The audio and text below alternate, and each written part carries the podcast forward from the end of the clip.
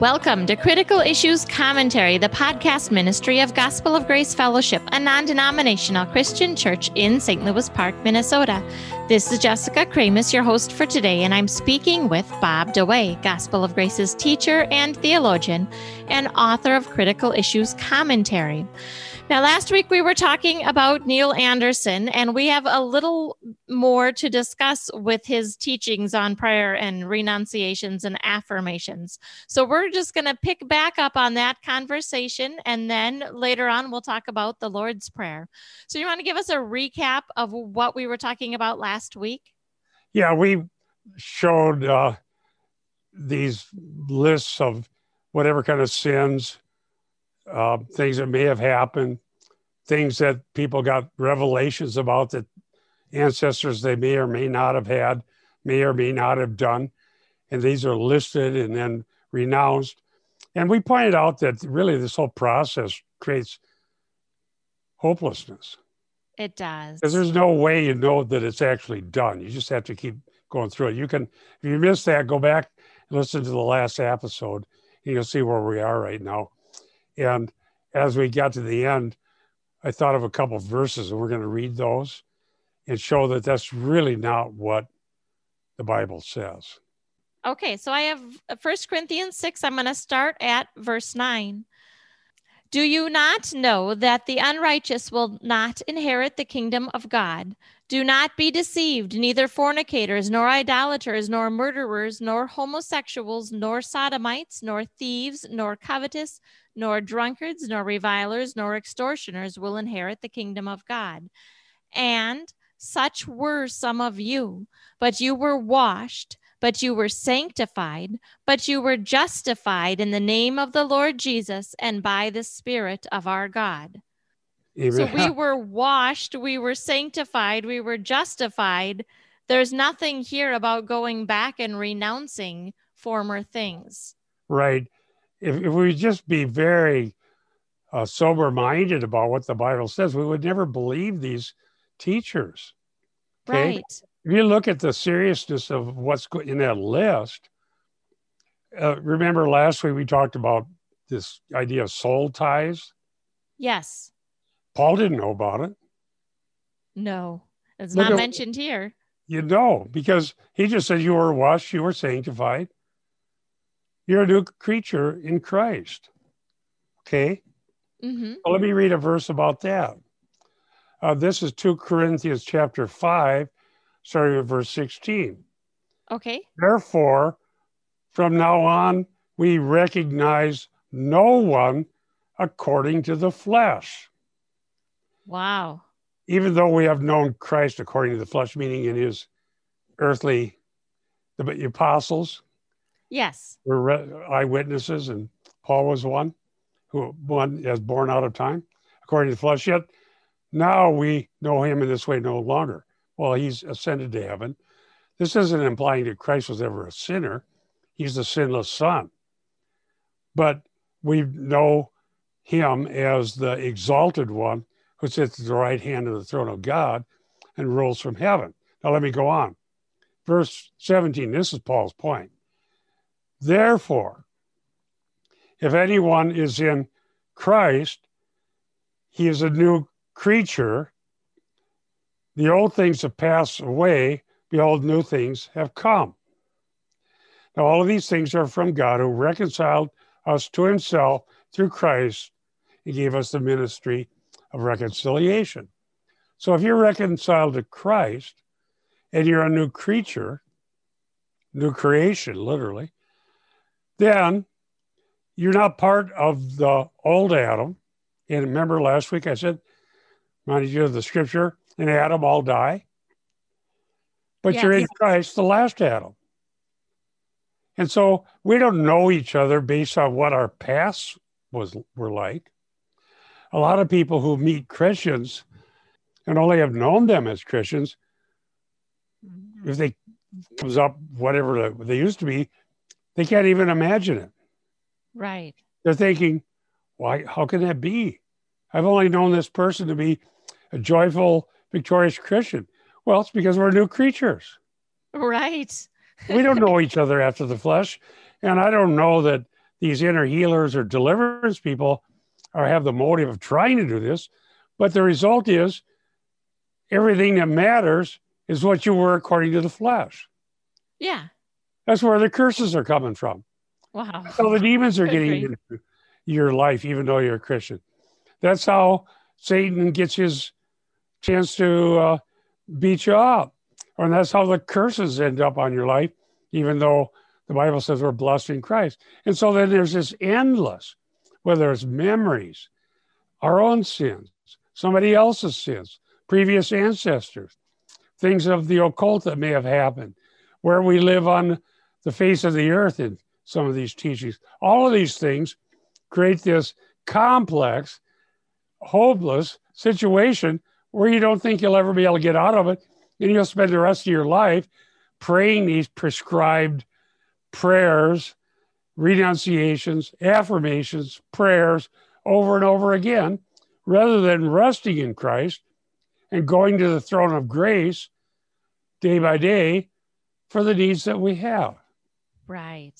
Now we have all the past coming back, and we got to try to deal with it specifically. So if you didn't hear last week's, go back and listen, and you'll see what we're talking about as far as these false teachings. So what this means is prayer as taught in the Bible isn't like asking for revelations about the past sins of ancestors or the sources of the demons or processing the past is my term for this whole thing that's taught by these false teachers. Okay, that's not what prayer is, but let me wrap up this idea of the armor of God, and we're just praying for gospel boldness. Okay. And I want to show how I wrapped it up in this article, which is issue number 122, July, September 2012. I Okay. say this in my article.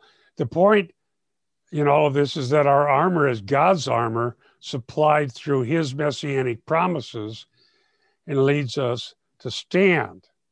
We have no reason to retreat to a Christianized version of shamanism as many do. Stand in the gospel. Amen. And so that was the point. We are safe. Ephesians does so much to tell us that if we believe in Jesus Christ, the sinless Savior, the creator of the universe, the virgin born Son of God, who died and rose on the third day, who, whose blood was shed to cleanse those who believe in him for the forgiveness of sins for all who repent and turn to Christ. We trust him. We don't need shamanism. Right. We don't need curse breakers. We don't need revelations. We don't need to know what demon's doing what. We need to trust God. We stand. Now we promised that we'd talk a little bit about the Lord's, Lord's Prayer. Yes. And here we we made it. Here we are. Here we are. And that begins here. I want to begin with Matthew 6 and verse 7. Okay. the last few days, knowing that we're going to be recording, I broke this all out and looked up every Greek word and tried to make sure I understood what the correct translation is. And ironically and sadly, the Lord's Prayer has been turned into a shamanistic babble repetition by people trying to ward off evil. Wow. Okay. And uh, frankly, I, I blame Roman Catholicism for a lot of that, but Mhm. Protestantism hasn't done too well either. Yeah. Say this over and over again. That's how you get rid of your sins or you atone for your sins. But let's look at what it does say. Matthew 6, 7. Now I'm quoting from the Lexham English Bible, which comes with my Logos Bible software. And I chose this translation because it's the most literal one I could find. I, I went through the Greek first, and then, like I do in my sermons, and then I looked to find which English translation brings out, I think, the best meaning of the Greek. Okay. Now, I'm not telling you you can't trust other Bibles. I just want to use this one so we can explain the Lord's Prayer. Okay. It's hard to understand something this becomes rote. Yes. So let's look at what it does say. Matthew 6, 7. But when you pray, do not babble repetitiously like the pagans, for they think that because of their many words, they will be heard. Now that's just verse 7, Matthew 6. Lexham English Bible. Do not babble repetitiously. Babble is batalogeo. And uh, Okay. uh, word sounds like babble. Batalogeo. Don't just keep going over and over. Which is exactly what Rome tells people to do. Say this over and over. I thought about that now. I, I preached on it. I thought about it. And so many of our brothers and sisters that we fellowship in our local church were saved out of Roman Catholicism. Yes. Okay. And their relatives are still stuck in it. Mm-hmm. Can you imagine that somebody they're they have sin and they feel guilty, so they go to confess. And what's the prescription to pay for your sins? Say this over and over again. Our so many our fathers and so many Hail Marys or whatever. So the, let's talk about the Our Father part, which would be the first words of the Lord's Prayer. Okay. They're using that to punish people.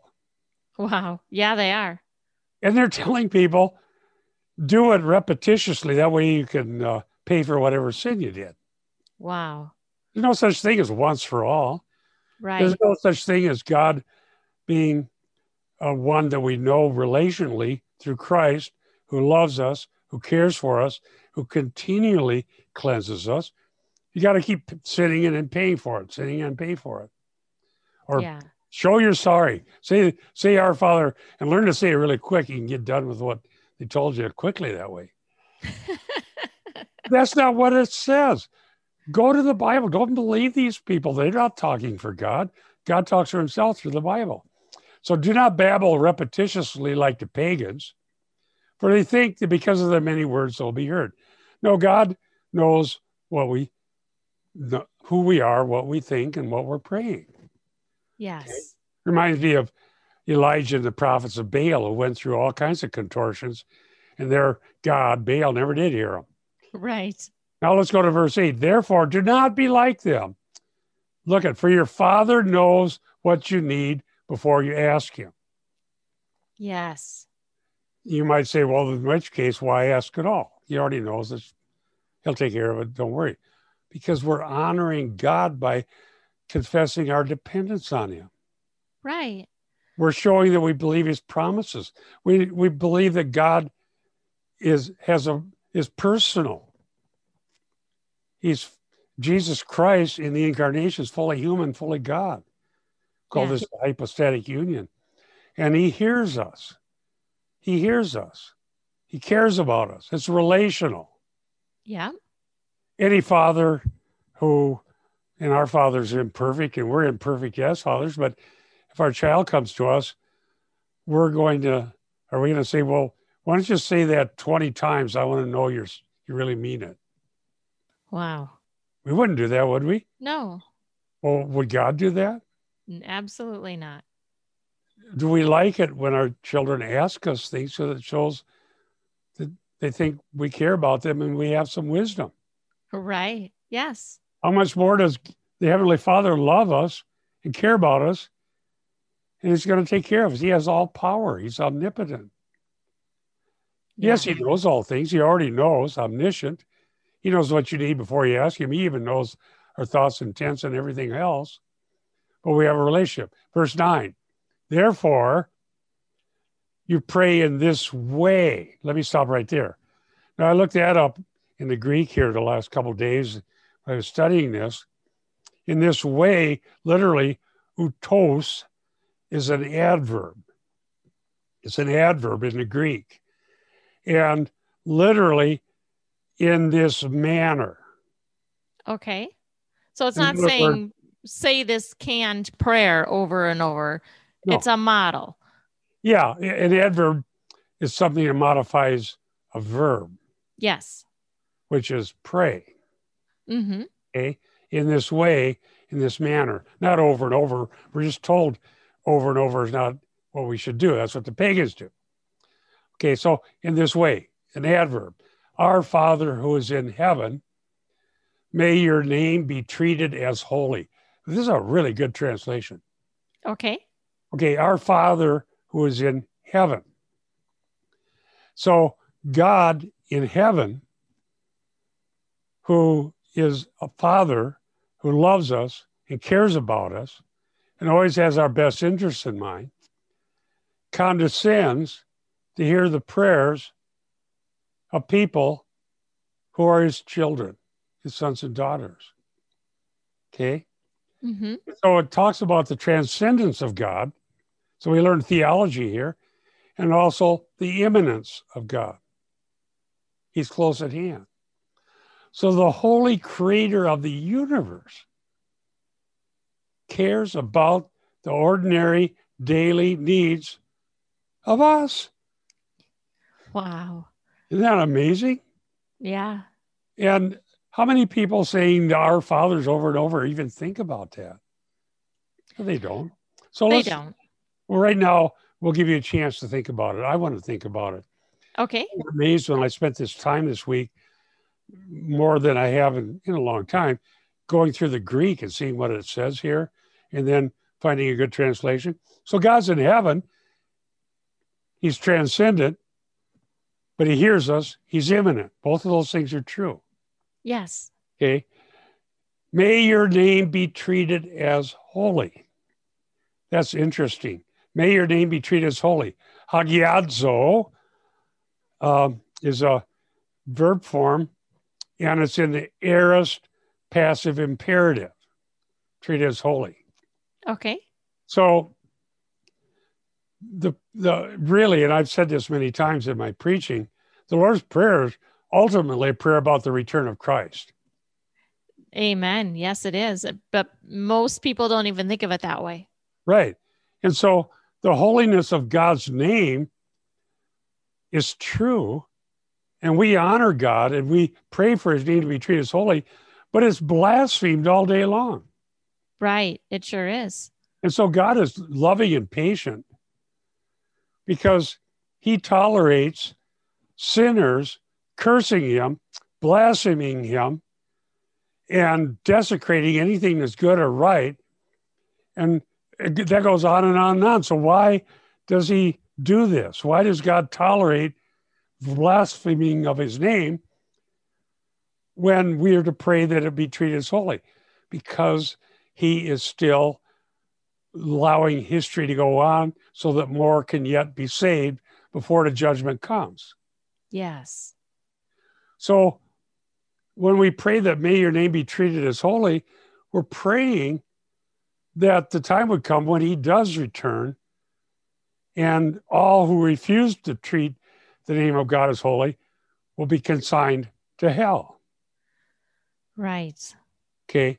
In the meantime, God allows it to save those who will believe. Yeah. Okay. So, so that's a, an imperative. May your name be treated as holy. Then, may your kingdom come. Now, that affirms what we've been saying about the eschatological reality that will that is not yet. Okay. Okay. And so, uh, may your kingdom come. May your kingdom come again here. May your kingdom come. Erchomai is a common word for come, but it's in aorist passive indicative. Okay. Point time, may this come to pass. An imperative, which is exclamation point. It's important. That's what we want. May your will be done. Ginomai in the Greek literally means to be or to come into existence. May your will come into existence. May your will be done on earth as it is in heaven. That's not happening now. No, it no, it sure isn't. Right. And the false teachers, which are the majority in many huge denominations, think, well, it's never going to come by Christ coming and judging and establishing the millennium and then ultimately the new heavens and new earth, the eternal order. It's going to come progressively on the earth as the church takes dominion over everything. Mm, Right. And that's a very popular teaching right now. That is utterly absurd. That's Mhm. not what it's saying. Okay. When the Christians have had nominal Christians power politically, they haven't treated God's name as holy. No. They blasphemed it. So if you think the name of God will be treated holy by your post millennial fantasy, it never happens Right. because we still have the sinners blaspheming God. Mhm. And if we, if some uh, totalitarian Christian group decide to execute all the sinners, they still have themselves, yes. and they're not right. treating God as holy either. So Yeah. it's a mess. No, this is a this is a prayer for the return of Christ. Okay. May your kingdom come. You can't have the kingdom without the king. Right. The king is now ruling in heaven. Okay, so if you're saying, well, that just means he's ruling in heaven, well, that's already true. Right. Why would we pray for something to come that is already here? Right. So he's already ruling in heaven. We're praying for the return of Christ to rule on the earth, Yes. as is promised in the scripture. hmm Well, that's there. Um, may your will be done on as in heaven, literally as in heaven, so also on earth. Well, now it's in heaven, Christ will come. And that's a prayer for the return of Christ. Okay. Give us, now it's talking about ordinary life in the meantime. Right. Okay, so what do we need in the meantime? Do we need to learn the secrets of being the ones who take dominion over the earth without Christ? No. No, it doesn't say that, does it? Mm-mm. What do we have in the meantime? Give us our today our daily bread. Yes. What? You can't think of something more exciting than that to pray for? Right. See? But you know, it also shows that God cares about our daily needs and our lives. right. He wants to hear our needs. Well, you know, in the world that they lived in at the time, having bread was a big deal. You can read that in the Gospels, especially in John, by the way, John 6. Yeah. And you go in the Old Testament when they complained about the bread that God provided. Right. Okay, so they rebelled because, well, we had better stuff in Egypt. Yeah. Well, then in John 6, Jesus came as the bread of life, and they didn't like that either. Right. And they hated him. They didn't want that. They wanted a king who could just give them endless bread so they don't have to go plant wheat anymore.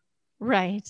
And so this prayer is telling us that disciples, it literally should be called the disciples' prayer, are relying on God that they may be able to have the sustenance, sustenance they need every day, Yes. that they're content people.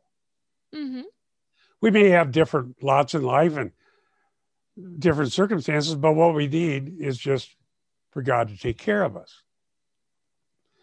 Now, the other thing we need is forgiveness of sins Right. and to be forgiveness, so forgiven. So Okay. it says, and forgive us our debts as we have forgiven our debtors. And that's uh, actually a pretty good translation right out of the Greek. Okay. So forgive, a fee, uh, a, a fiami, which means release. So if you release someone from debt, they're free. Yes. So we owe a debt to God. The soul that sins must die. We're facing the consequences of our own sin. The forgiveness of sins is a release. Okay. And so there's other words used. Sometimes the word for release, but here there's a form of that. Forgive is aorist active imperative. Aorist point of time, something God does. And we're saying, God, do this, forgive us. What do we need? We need daily bread and forgiveness of sins. Right. We don't need to be the rulers of the world. Yeah. Uh, as we have forgiven our debtors. So we're not going to God and say, forgive our sins, but I'm going to make anybody that ever wronged me pay. Right. That's. Isn't there a parable about that? Oh, there's lots of them actually. Yeah. And there's context here in Mhm. Matthew. We we won't have time to cover all that, but it's, it's pretty interesting.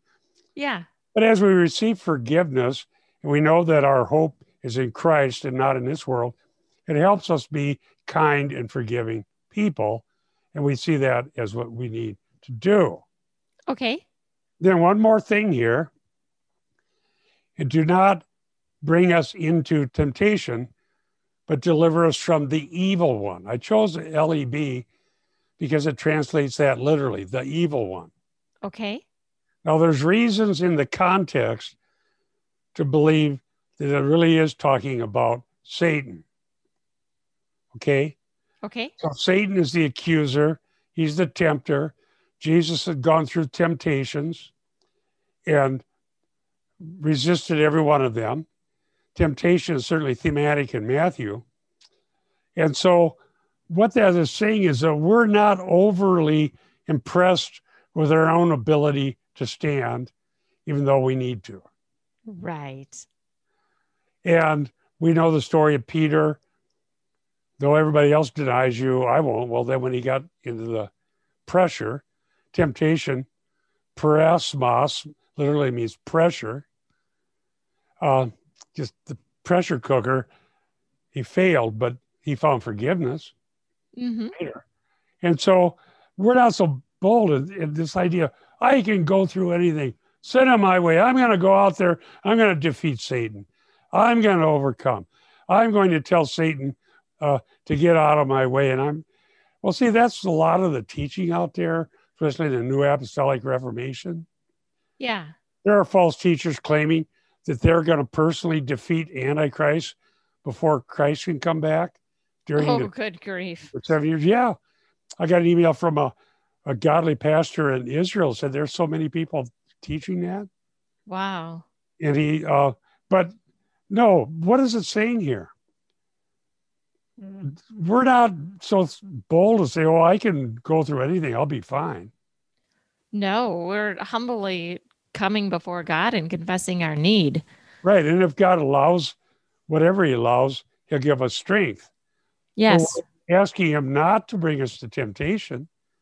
He has a reason to, like Paul's thorn in the flesh. So be it, but deliver us from the evil one. Yeah. Okay. Right. So we need God to do that. God delivers us from the evil one. And literally the Greek, ha paneros, the evil one or the, the evil. Deliver is ruomai. Uh, I love that word too. So we broke this down, looked at it in a good English translation, and what do we learn? The Lord's Prayer is not at all like the prescribed prayers of the people that are writing these books. Right. Okay. Mm-hmm. Tells us something totally different. There's humility, there's dependence on God, there's the honoring of God. We're not with the Lord's Prayer saying God's hands are tied unless we do certain things or say certain things, or that Wow. God bringing holiness into our lives, depending on us gaining secret information about our past and that of our ancestors? No. About what curse is on us? No, we don't need to know that. God, make your name to be seen as holy. Amen. He does that through saving the people, sanctifying the people, and ultimately coming for them bringing us to be with Him. Okay. Wow. We are out of time for this edition of Critical Issues Commentary Radio. If you'd like to contact us, you can reach us through the website, cicministry.org. Click on contact, and we would love to hear from you. There's also years worth of articles and previous podcast series you can find at the website, cicministry.org. We want to remind you to stand firm in one spirit with one mind and strive together for the faith of the gospel. For Critical Issues Commentary, this is Jessica Kramasz. And Bob DeWaay. We'll see you next week.